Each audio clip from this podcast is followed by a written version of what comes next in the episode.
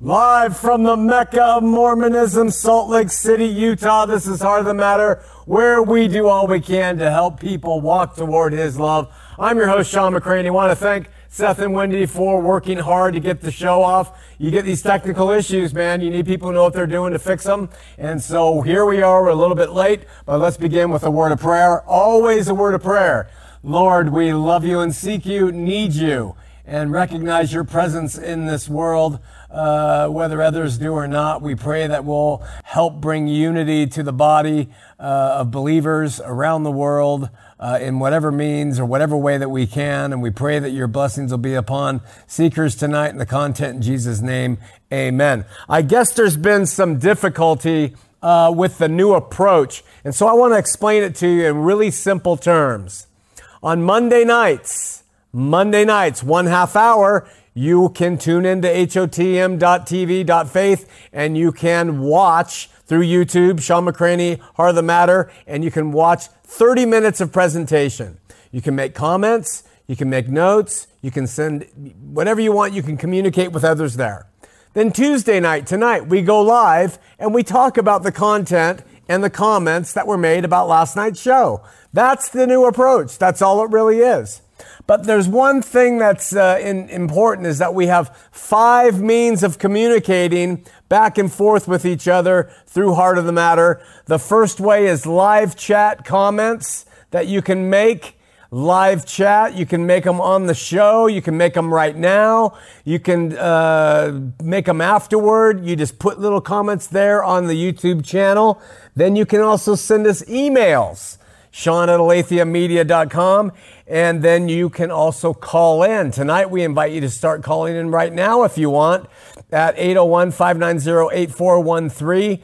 Make sure they understand Monday is not live. You got to understand, last night was not live. It's pre recorded. Every Monday night's not live. Don't call in. But Tuesday night's live night. Monday night, presentation night. Tuesday night, live night to talk about presentation night.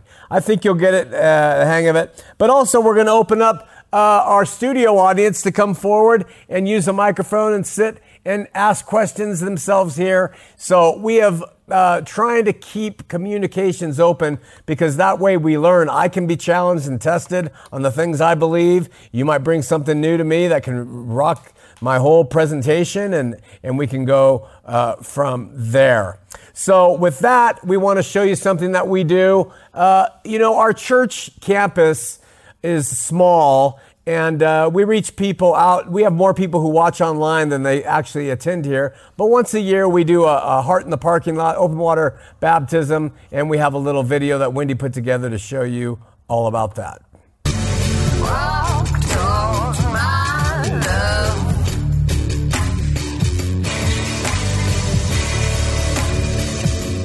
Better than to just be here eating and goofing off. And we haven't had any baptisms today. And Preston, he's been coming here for a while. He just walked up. He didn't have any, anything. He said, let's do it this way. He said, I've lived a really wild, bad life. And uh, haven't we all? And yet he uh, said, when I was baptized in this, is anything against it? But uh, he didn't make that choice. And now he's making the choice to be baptized in Jesus' name. Uh, before God, witnesses, angels, and uh, he wants to dedicate his life from his heart. And this is when it really matters. So what an honor for us to be able to participate in this. Our brothers are going to get behind you, and uh, anything you want me to say? All right, from the heart, then Preston, in on behalf of the faith that you have in the Lord Jesus Christ and the desire that you have to know truth and to pursue Him and to change directions and things that you feel are important in your life by your own will and volition. We gather around you. Women, you can join us too. It's not just a male thing. We baptize you in the name of the Father and the Son and the Holy.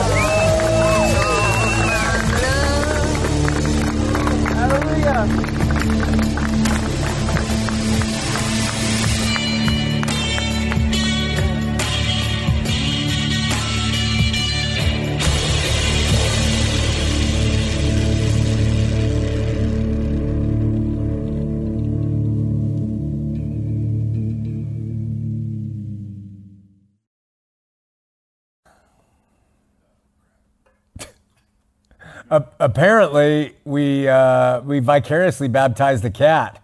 So uh, anyway, that was a great time, and uh, baptisms. Uh, even though I, I, I don't put a big emphasis on water baptisms, I think they're a beautiful thing. The one guy who got baptized there, you know, he's had a lot of problems in his life. And uh, my son-in-law, he's not a really super believer guy. He's he believes in God and stuff. My my oldest daughter's husband, he was there, and he said later uh, it, it, was really honest what he did. That was very honest from him, and uh, and he noticed that about it. So I thought that was great.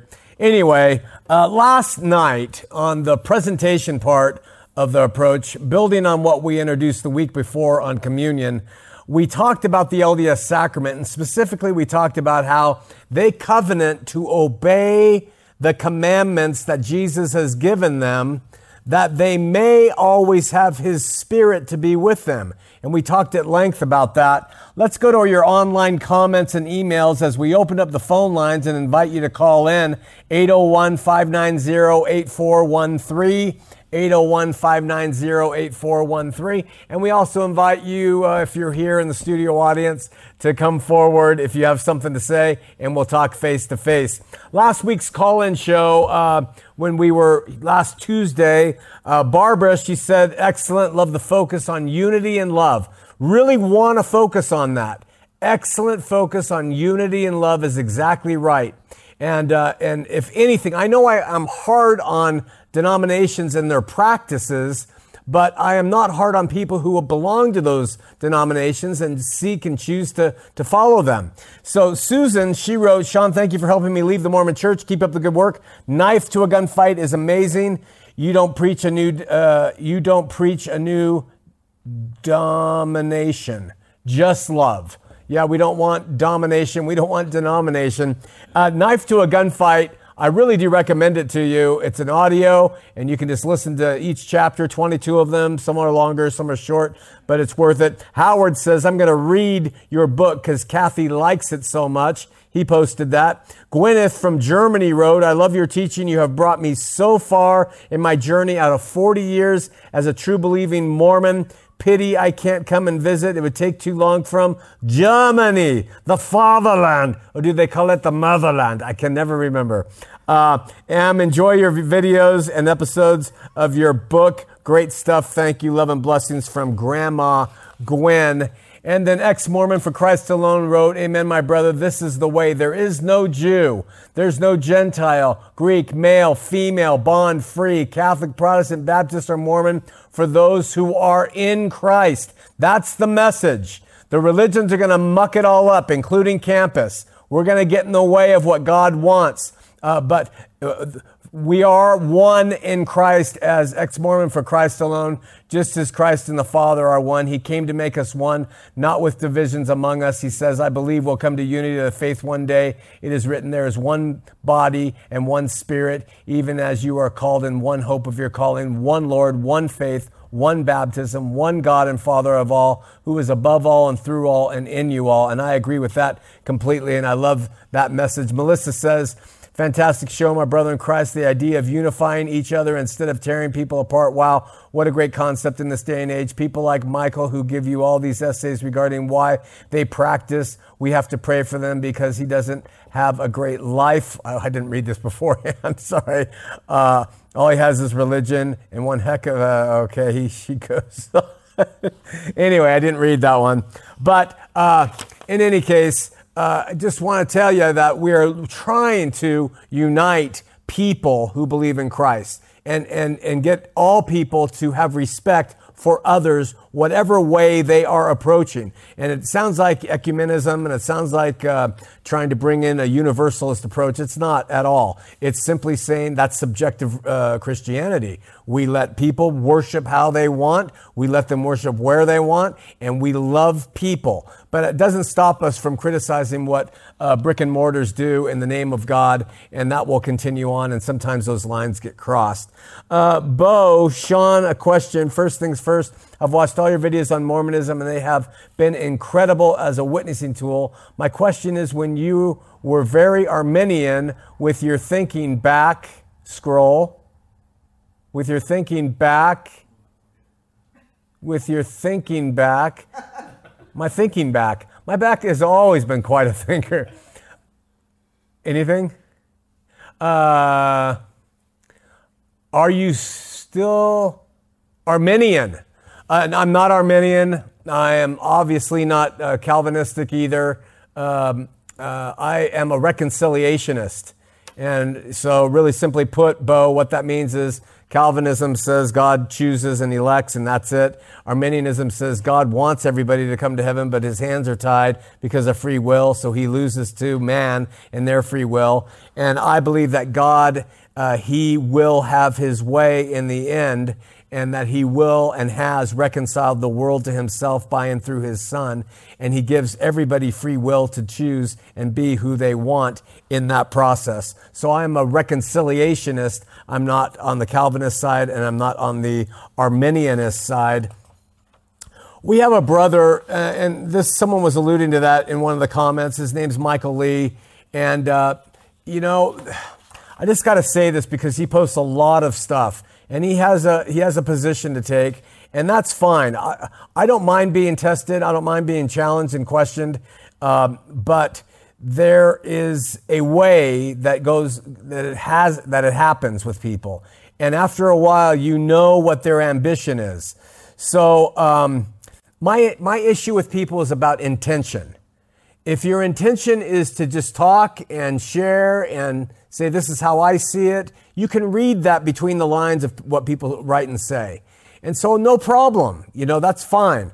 But when the intent is to try to uh, malign someone else's views, including mine, uh, personal views, then I start to take that personally, and I really don't uh, don't like it. We've had guests on the show, and we have have had atheists, and we've had other guests who come, and we're able to talk back and forth reasonably and love these people, and, and they love me apparently, and we just part ways and we don't agree with each other. It's fine. But we've also had people on this stage, always from the denominationalist religionist side, and they fervently are out to, you know, call you a heretic or say you're a walking contradiction or that you're going to hell and you're not a Christian and you were never saved and all this junk that we use against each other.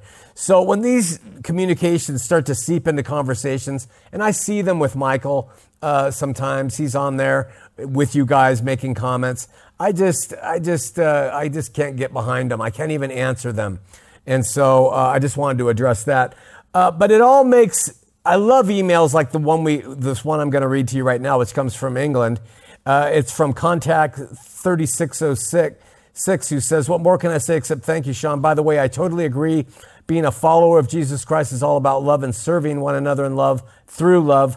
Only the Lord can change people's hearts. But when we show love to others on His behalf, I believe it can open a desire in them to want to build a relationship with the Savior. I like the story of the north wind. The more the wind blew uh, on his coat, the tighter he held it around him. But the more the sun beamed down upon the man, the man removed his coat and enjoyed the gift of the warmth that the sun had to shower upon him. Thank you for showing the hand of friendship to myself and many others. It's truly appreciated. P.S. I do still attend my church, LDS, I'm sure, in England but I know that I am truly saved, not by anything I have done or can do, but because of the love and grace of my dear Savior, which He has shown me. Do you know how important that is? I don't agree with whoever that person is with their way of practicing religion, but they don't agree with mine either. But the fact that that person can say that they attend a, a, an LDS church, that they believe it's all about love, they still attend that church and they can watch this show. That says a lot about the maturity of that, of that writer. And that's what we're looking for. We're never going to agree on whether Catholicism or Orthodoxy or Mormonism is right in this way or that way. That's what these guys try to do. They try to come in and their intent is to say it's my way or the highway, here's why. Not realizing that all the information in the world isn't going to change the mind of somebody who is, who firmly believes the way they are living is okay. So, anyway, regarding last night's show on the commandments, Curtis Whitener said, Shawn, I think there's a big difference I discovered after leaving Mormonism and becoming a Christian in the LDS sacrament prayer because they say uh, that, uh, that the LDS believe that the Spirit is with you versus the Spirit living in you, is what Christians say. And he says, that's the fact that God lives in me, that's what I love. Such a great point. Thanks, my brother. And he, uh, he says, um, and that's such a big difference. Christians believe that when you're born from above, as Jesus talks about to Nicodemus in John 3, that the Holy Spirit dwells, moves inside you. Christ lives in me, is what Paul says. Christ lives in me. And the life which I now live in the flesh, I live by faith in the Son of God who loved me and gave himself for me. And so that indwelling of the Spirit is what Chris is ta- Curtis is talking about. And Curtis is saying how he is so grateful to understand that now. You see, because if the Holy Spirit is only with you externally, like the Mormons teach, the Holy Spirit will depart from you when you fail. And that's what they teach. And so there's a big difference in the Holy Spirit being with you more when you fail than the Holy Spirit abandoning you when you fail. You see the difference? And that's a legalistic religion. That's the difference between the two. Great point.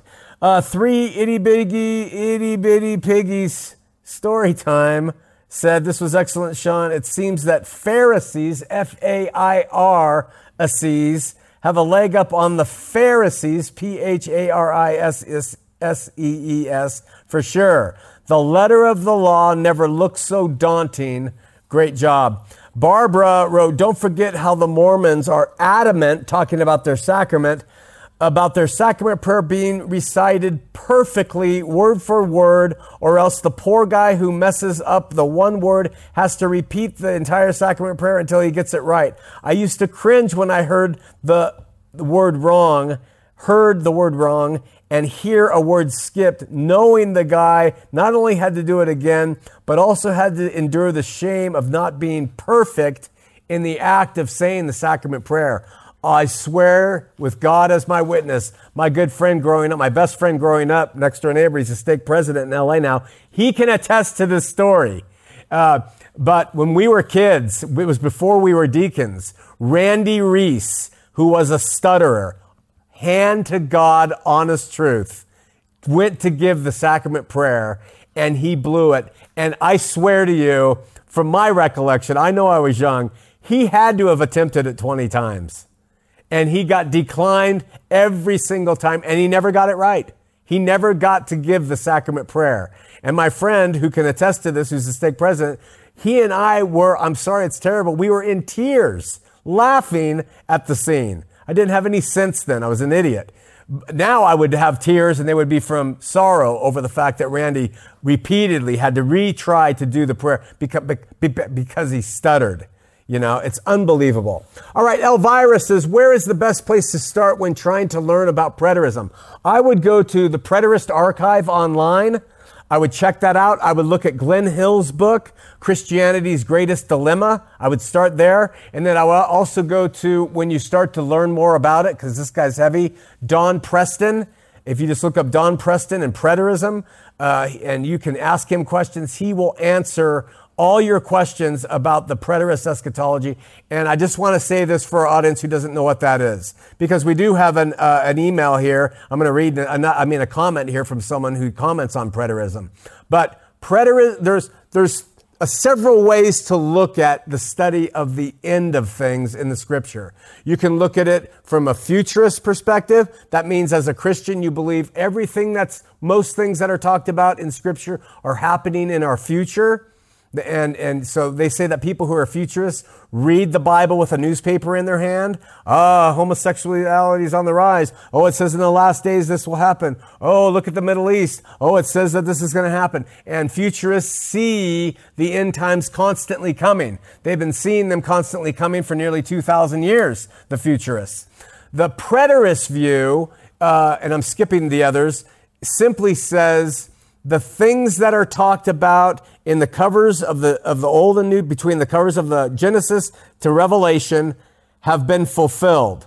Now, there's two groups in preterism. There's a lot of groups, but I'm going to simplify it. There's one group that are called partial preterists. They think things have partially been fulfilled. And then there is a group called full preterists, and they think everything's been fulfilled. I happen to be a full preterist. I think that the entire, all the prophetic contents of the book relative to Jesus coming and the spiritual reign of the kingdom of God upon the earth that will be headquartered in heaven, I believe is here. And I think it happened in 70 AD with the destruction of Jerusalem.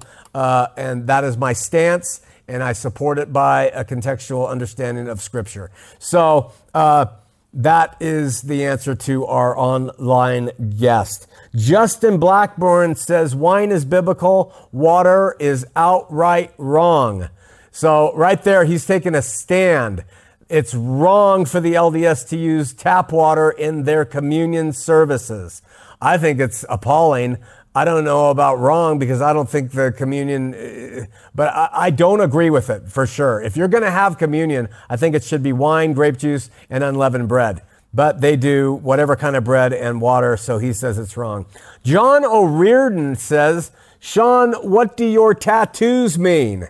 And it's really interesting because our, our friend and our supporter and our uh, tech guy in Sweden, Michael, who does all of our stuff over there and building the sites and stuff, he is creating a new Heart of the Matter Redux page, and he has a section in there that gives the explanation for all these things. So we're going to wait for that to come up, and you can see them, and if they make any sense to you, you'll be one in a million. Uh, Christine says, I spent 30 years feeling guilty that I couldn't keep all the LDS rules and commandments. It really took a toll on my mental health and self worth. Thank you for your words of wisdom and truth. Oh, well, Christine, you're not alone. I tried too to live up to the things I was supposed to, and uh, it didn't last long.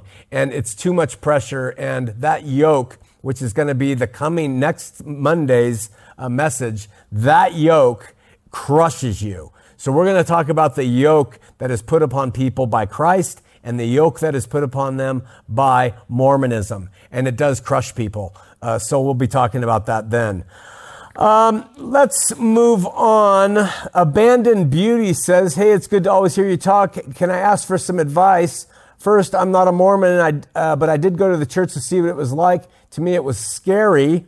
But I have been baptized as a child in the Catholic Church but I didn't know anything about it and what I was going to do or what was going on. But as an adult, I know why now. But I don't believe in religion or church, but I do believe in God.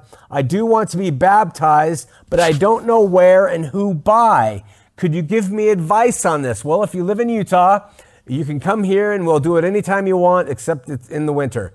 Uh, you can, most churches won't do it unless you do some sort of membership or allegiance to that church. But I'm sure you could find a Christian who's liberal enough who would be willing to baptize you. They can be male, they can be female, they can be of any age, and all they do is, is, is help you get down in the water and help you get back up. If you can't find a Christian, uh, and I say a Christian, someone who professes faith, I don't care the, the denomination they go to. You know, you have to decide, uh, abandoned beauty, how you. Um, uh, if you want to be baptized in the name of Father, Son, Holy Spirit, or if you want to be baptized in Jesus' name alone, and what you want to say at your baptism, if you want to be sprinkling or splashing or immersion, all of those things are debatable in Scripture as to how it actually went down. So you decide that thing, and if you can get a Christian who believes and does it, then do it. If you can't baptize yourself, you know, go in. I mean, it's from the heart. So go to some body of water and just say, Lord, I'm, I don't have anybody to do it. I, I believe and I'm going to baptize myself. I think he'd be stoked on that. You know, I will. If you have someone who loves you enough that they want to be baptized in your name, the only thing about that is, is that baptism traditionally is an outward expression of an inward faith, and it's supposed to be a public event so others can see you and support you in your walk. That's why Christian churches want you to do it in association with membership with them. Because when they baptize you at their church, the pastor does it or whoever does it, other members can see it and then they can help you in your walk. And if you want that, find a church that you agree with and have them do it. All right. Uh, then this is from Google Play. He, I think Google's a he. Maybe Google's, okay. I have a couple questions that I don't think you've touched on. Please point me in the right direction if I miss them. Do you think Satan has or will be reconciled back to God, back to his original intended purpose as Lucifer, or as he is also a creation? Or do you consider this adversary as our sinful nature? Uh, or would you be willing to share your position on this? My position is Satan was a fallen angel. Satan had a different realm of experience than humans. So we don't have the same thing going on with Satan and God as we do with humans and God. Why? Satan has firsthand knowledge of God, and the rebellion was in his face.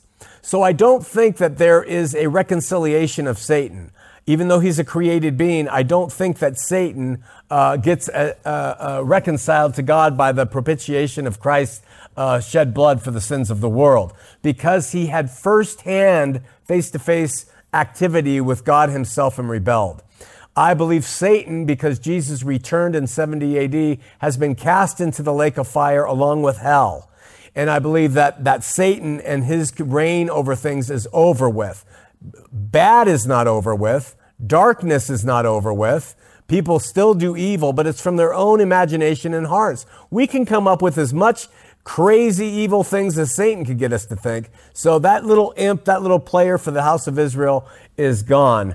Uh, second question, as regarding the second coming in 70 AD, because of this fulfillment having already take place, do you think the earth will remain always, or at some future time, do you think it will have a permanent end? I don't believe that the earth will be destroyed by God. I don't believe it will be destroyed by a flood. I think that the world that was being destroyed by fire was Jerusalem because it wasn't world in the scripture. It was their oikonomia, their economy, that age, that area. That was destroyed by fire then, 70 AD. The world today, I don't believe God is going to destroy it by fire when he returns. I don't think a flood's going to destroy it. And I think the earth will continue on forever. Why do I think that? Because scripture says so. Nowhere does scripture say the world, cosmos, is going to end. But we have passages that say this cosmos will never end. And I just don't see why God would go to the trouble of building a beautiful world and rivers and streams and everything else and only to destroy it. Now, will, could we destroy ourselves? Could humankind eradicate humankind from the earth? Perhaps. I don't put that past us. And I think we could pollute ourselves to death. And I think that we could do things because God has let our own sinful nature pollute the human race too. So we could destroy our own world. I think it's incumbent upon Christians to be cognizant of this earth that we've been given. It's a beautiful, wonderful place, and I think we should be the best stewards of it. So I don't think it's going to end the way Christians do. And, and, and one of the unfortunate things about that attitude is Christians are some of the worst stewards of material things in this world because they believe God's just going to come and torch it all anyway. So they don't have any real stewardship over the world and they disassociate that kind of thinking with the hippies of old. And, and there's just this big chasm between uh, really faithful Christians and uh, conservation. But I am for stewardship over the beautiful world that God has given us. Um, uh, Michael, or the guy I said he writes a lot, he keeps writing, writing, writing, writing, and he keeps saying that uh, he keeps going to the dating of books of Scripture. If this book of scripture is dated according to the way scholars say it's dated, then your ideas of preterism are lost. That, this is his big thing. And I told him, listen, go listen to the dating of Revelation, but not marrying her in Knife to a Gunfight, a book that's free. It'll take you 30 minutes to listen to that section and the dating of Revelation and why the internal evidence for the dating of Revelation is there. And I just want to tell you, Michael, I take the internal proofs of Scripture, um, the claims that Jesus made, the promises Jesus made, the claims the apostles made that he was coming back in scripture, that he was coming back soon, that he was coming back quickly, that the end was here, as John says, as Peter says, and that it's now upon us, and the Antichrist are all around us, as John says. I take their words over 10,000 scholars who date our books in some weird way, then they don't have any proof for it. They just have very, very scant proof. So uh, listen to that, Michael and, and, and I asked you to do that before. You just keep hitting me with more questions, more stuff. You don't ever do anything I've asked you to do. So just, just check that out and see what you think of that. Modern Virus Shawn. Oh, this is from Modern Virus. Shawn. I was gonna say that's a new one. I can't thank you enough for your show HOTM 1.0, 2.0, and now Redux! Exclamation point. It has helped me realize I was in bondage under. Hold still. Uh, the LDS commandments, and I'm now turning to Jesus and being set free. Modern virus, I salute you. There's nothing like freedom in Christ, baby. Okay, uh, we have other she-mails, emails going on. I have, um, I just want to be gender neutral here. And uh, then we also have some other comments. Do we have any in, uh, do we have any uh, in studio questions to be asked? We do. Well, come on up. Come on up. Have a seat and, and ask your question. And you other guys out there, you guys can think about your question. Here you go, Patrick. This microphone's on green. Thank you. Have a seat and ask your question, brother. Hi, Shawn. Hi. Um, I'm more nervous over the camera than I am one on one. That's all right, brother. Probably. Anyways, um, I have a question. I'm gonna pull it up in my notes. All right. Because I wanted to write it so I don't forget. Oh, hi, audience uh, on the internet. Um, first of all, give honor to God. He's my head of my life, and I love Him so much. But my question is, is if sacrament, you don't practice sacrament because um, you believe in full preterism, that it's not necessary today because of Christ's return. Paul said, do this till He comes. yeah. So, do you believe that even though uh, Christ told his apostles to do sacrament, communion, whatever, was Christ commanding his apostles then? Was it a commandment then? Yes. Like it does say the Lord's salvation issue commandment? Didn't seem to be. He just gave Because that. Because Jesus, command. this is my understanding, Jesus said, um, as often as you do this. So to me, it's like as often as you do this, you're free to do it as often. But he didn't say that it's wrong not to do it. Right. But he did say, do this. But he did say do it, yeah. Yeah. So I think it was to them. And I think it was for their well being. You know, if you and I were living under those pressures and we did Mm-hmm. it together, uh, did communion, I think it'd be a wonderful thing.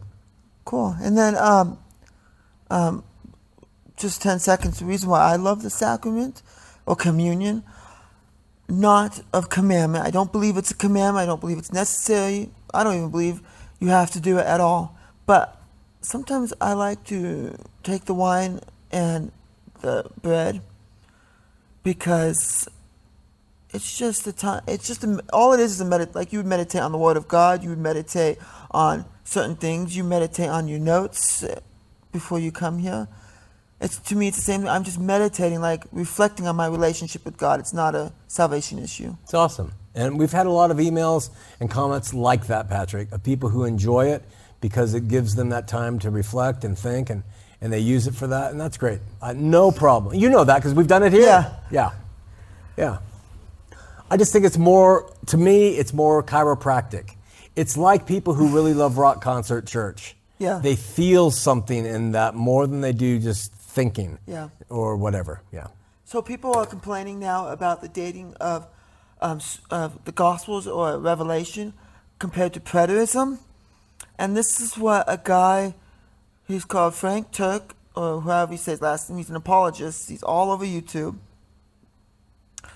and um, his website crossexamine.org. He says for the Gospel of John, because people say it's after 70 AD was written, but he says now there is in Jerusalem. This is G- the Gospel by the sheep gate a pool in Aramaic called Bethesda. This is the last thing, then I'll let you go.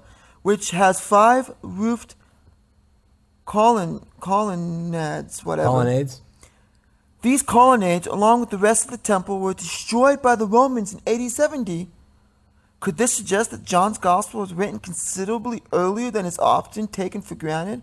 Just some, he says, just something to ponder. Well, I love that. And I challenge those of you who think that John was written after. My friend uh, here in England who's writing all these, he thinks it was written way after because scholars say it was written way after. That's a great This internal point. This politician scholar says something different. I know. They all do, don't they? Yeah, it's crazy. Just Let's love, each other. Yeah. Thank you, Patrick. Thanks, Shawn. Round of applause. You get applause when you show up to the church studio and present a question. We have a caller. Hang on. In the meantime, I want to read a couple of these. Um, this is from Rex Albright. It is four words. Preterism is not true! Exclamation point. Larry here uh, just gave a. So you have a friend, Rex. Um, the thing I don't I don't mind that that he says that, but why don't you just say this is why and make it a simple thing? This is my first point. Preterism's not true, and it's because this. I, I mean, just to make some declarative statement, anyone can do that. So come on now, Rex. Don't be like Larry. Give me something behind it. Just kidding. All right, we have Justin on air. He says, What does the LDS Church have against taking pictures at events such as weddings, baby blessings, or baptisms? Aren't these things you want to cherish? Yeah, you know, that's kind of the interesting thing. You have to have a special dispensation to bring a camera into any of those events. Um, they kind of play a game, and it's the only way I can explain it. They take things that are joyful in the lives of people that can be seen as uh, sacred and they super sacredize them. Everything, they super sacredize it. And so you don't get to take pictures because it's too sacred. And it keeps this idea of these things that they're doing by ordinance or by uh, proxy in their temples, they're so sacred that they just don't even want them filmed. You know, that's what I, I, I think it leads to this idea. So when the other members are there and, and, and their non-member friend takes out a video camera in the middle of sacrament service to get the baby blessing, everyone says, no, no, no, no, no. We don't do that here. We just participate in spirit. And it adds to this allure that what they're doing is so holy and absolutely binding on earth and in heaven. That's my idea. Also, it's probably just control and they don't want chaos. They don't like chaos. By the way, Rex Albright, uh, he also wrote, Shawn's nitpicking of the prayer is foolish. This, is, this was a six word statement. I wish, Rex, you'd tell me how my nitpicking of the sacrament prayer is foolish. Please, tell me how. Because I think it makes a lot of sense as to how it replicates what was done at the baptism and how it enforces these things upon the LDS members every week after week after week that they covenant to obey all the commandments that Jesus has given them so that they might have the Holy Spirit with them. I don't think that's nitpicking. And by the way, Rex Albright, I gave the LDS kudos for including two of the biblical reasons why you take com- communion to take upon the name of Christ and to always remember Him. So I was nitpicky on one third of what that prayer was about. So I think you're being nitpicky about me being nitpicky. nitpicky. And we have two calls. Uh, let's see. I have one more email to read. Colleen says, stick with the LDS, Shawn. That's what you shine. That's where you shine truth because you lived it. However, you think you know about other denominations and you don't. You're making a fool of yourself. Ouch. Colleen. So mean. Uh, but listen, could you give me one example of something I have said about a denomination that I don't know and don't understand, and I've said it, making the fool of myself? Please. That's all I ask. If it's something that I, is true, I'll have to say, you're right. I made a fool of myself on that. I didn't know it. I spoke without knowledge. But I really try to say the things I do know as a way to prevent looking like the fool. You might not think that's what the non- denomination's about. That's why I want to see if your information is superior to my expression. All right, Colleen, do that for me, will you? Donald Lee, are the requirements for becoming a Melchizedek priesthood holder? There are. There are requirements of worthiness. There's requirements of age.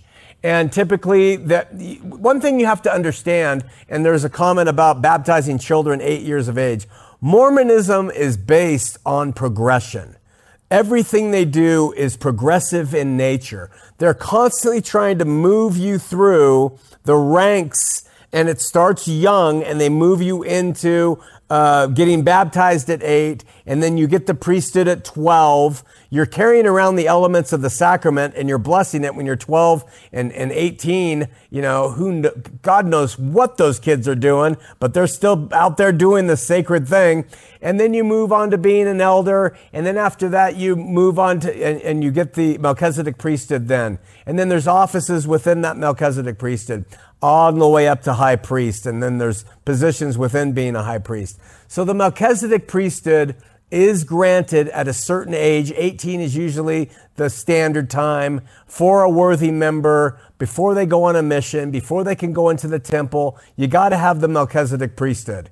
And, uh, and there's not much more than that. There's no requirements for schooling. There's nothing you have to take a test or anything like that. Okay, let's go to Marquita in Virginia. Marquita, you're on Heart of the Matter. Shawn, I'm your biggest, I'm your biggest cheerleader. You're my biggest cheerleader? Yes, I am. I've had some big cheerleaders in my life. Are you sure? Yes, I am. And I'm five foot three, African American, and 71 years old. Oh, you sound absolutely delightful. you have no idea. I have caught you on ex Mormon files and all the rest, and I'm like, this man is powerful in his spirit. And I just wanted to call and say, can I call this man and tell him thank you? I watch on YouTube all the time. Hey, thank you, Shawn. I love you, and thank you for introducing yourself and taking the time to call us, Marquita. God bless you God and bless your ministry. God bless you, my sister. Same thing. Okie dokie. Okay, bye. Bye. Wow, what a great call. That makes you so happy. All right, listen, we have Earl Erskine commented. We know Bishop Earl, he has uh, the show that we're familiar with, Ex Mormon Files. He says, really impactful, talking about last night, Monday's presentation. Hopefully, it makes someone start thinking about what they truly believe and practice. And he wrote, Love the little anaconda example. You have to watch last night's show. It's in the archives, hotm dot faith, if you just want to see what the little anaconda example is. Uh, but Earl seemed to like that one. Okay, hold on. Let's see. What else do we have here? Uh, let's see here. We have Caleb Pontius how would you rank the Jehovah's Witness Church and Watchtower compared to the LDS Church in controlling members? Some stuff I've looked up sounds familiar to what I went through in the LDS Church. And listen, Caleb, uh, I don't know much about Jehovah's Witnesses. I know very little. I know about Charles Taze uh, Russell. And I actually have a magazine with Charles Taze Russell celebrating Christmas. it's classic. There's Christmas bulbs and all stuff, and he's sitting there holding a, a thing of wine and he's celebrating Christmas as an older man. So the Jehovah's Witnesses don't celebrate Christmas. Charles was doing it. Anyway, I don't know. I know that they're cultic. I know that they're controlling. They use totalistic methods. I know they have a lot of stances that they've made against society and war and conscientious objection, stuff like that. So yeah, they're just like LDS, but in a different way. Um, Lori Nelson says, Now I understand why I feel much more freedom since I left Mormonism. Love your shows. Lori, uh, yeah, you do. Most people, Bishop Earl will attest to this, and if you've ever been LDS, most people admit to there being um, a, a weight lifted off when they're able to get away from it. There's a weight because they put so much weight upon their members to perform. Donald Lee, we already read that. Joseph Morgan, why is it that Mormons think an eight year old has the mental maturity to make such an important and eternal lasting decision for baptism? And again, it starts with what I said. There's a progression and they move you forward and through. And what happens is the chaff of life fall out early and then the weaker fall, I mean, the little bit stronger fall out when they're teens. And then you get into your 20s and they have a certain percentage that fall out. And then uh, you get up into your marriage age and there's another percentage that fall out. So by the time you get into full blown adulthood, for those who are not converts, those people have gone through the ropes and are so convinced of the truth of the gospel from thousands of testimony meetings and thousands of uh, other experiences they've had in the Mormon church, it's almost impossible to get them out of it. And it's pretty smart. Deborah says, Does the LDS convert at 20 in his second year of his mission have a clue about what this religion is about? Does that LDS convert at 20 in his second year of his mission have a clue? I don't know. Um, he, the mission is to, to convert him. he, she's saying, I think that a 20 year old on a mission, the second year of his mission, does he have a clue of what the Mormon church is about?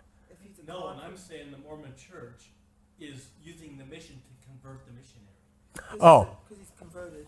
Oh, uh, Dave and uh, is is adding in the idea that the Mormon Church uses the mission to take young malleable minds who normally would be smoking pot at college and get them into the mission experience and they learn about the church and they're inculcated through that means. So whether the LDS missionary in his second year knows uh, what the church is all about, he knows better what it's all about by the time he leaves, but only from a superficial stance. Mormon missionaries do not know the real history of the church. They don't know their doctrine uh, if, if it could save them.